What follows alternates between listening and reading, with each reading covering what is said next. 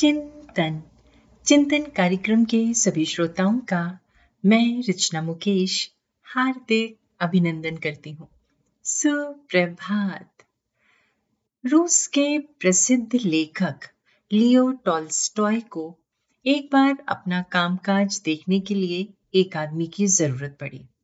इस बारे में उन्होंने अपने कुछ मित्रों से भी कह दिया कि यदि उनकी जानकारी में कोई ऐसा व्यक्ति हो तो उसे भेज दें। कुछ दिनों बाद एक मित्र ने किसी को उनके पास भेजा। वो आदमी काफी पढ़ा लिखा था और उसके पास ढेर सारे सर्टिफिकेट और डिग्रियां थी। वो व्यक्ति टॉल्स्टॉय से मिला, लेकिन तमाम डिग्रियां होने के बावजूद टॉल्स्टॉय ने उसे नौकरी पर नहीं रखा, बल्कि एक अन्य व्यक्ति को जिसके पास ऐसी कोई डिग्री नहीं थी, उसका चयन कर लिया। उसके मित्र को जब ये पता चला तो उसने पूछा, क्या मैं इसकी वजह जान सकता हूं? टॉल्स्टॉय ने बताया, मित्र, जिस व्यक्ति का मैंने चयन किया है उसने मेरे कमरे में आने के पहले मेरी अनुमति मांगी। दरवाजे पर रखे गए डोर मैट पर जूते साफ करके कमरे में प्रवेश किया।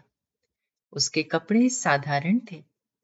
मैंने उससे जो प्रश्न किए उसने उनके उत्तर बिना घुमाए फिराए संक्षिप्त दिए और अंत में मुलाकात पूरी होने पर वो मेरी इजाजत लेकर नम्रतापूर्वक वापस चला गया।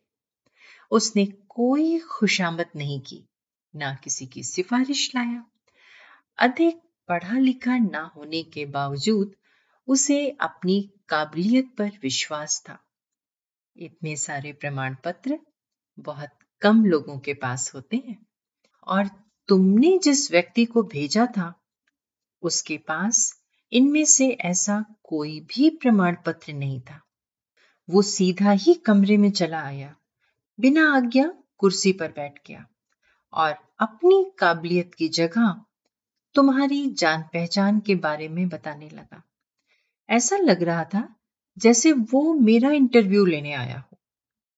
अब तुम ही बताओ, उसकी इन डिग्रियों की क्या कीमत है? टॉल्स्टॉय की बात सुनकर मित्र सब समझ चुका था। असली प्रमाण पत्रों के साथ किन बातों का ध्यान रखना होता है। दोस्तों, अपने जीवन में डिग्रियों के साथ साथ अपना आचरण, अपना व्यवहार भी उच्च कोटि का रखना चाहिए, ताकि डिग्रियों के साथ अपने व्यवहार के कारण भी पहचान बनाई जा सके। चिंतन जरूर करिएगा। आप सबका दिन शुभ एवं मंगलमय हो।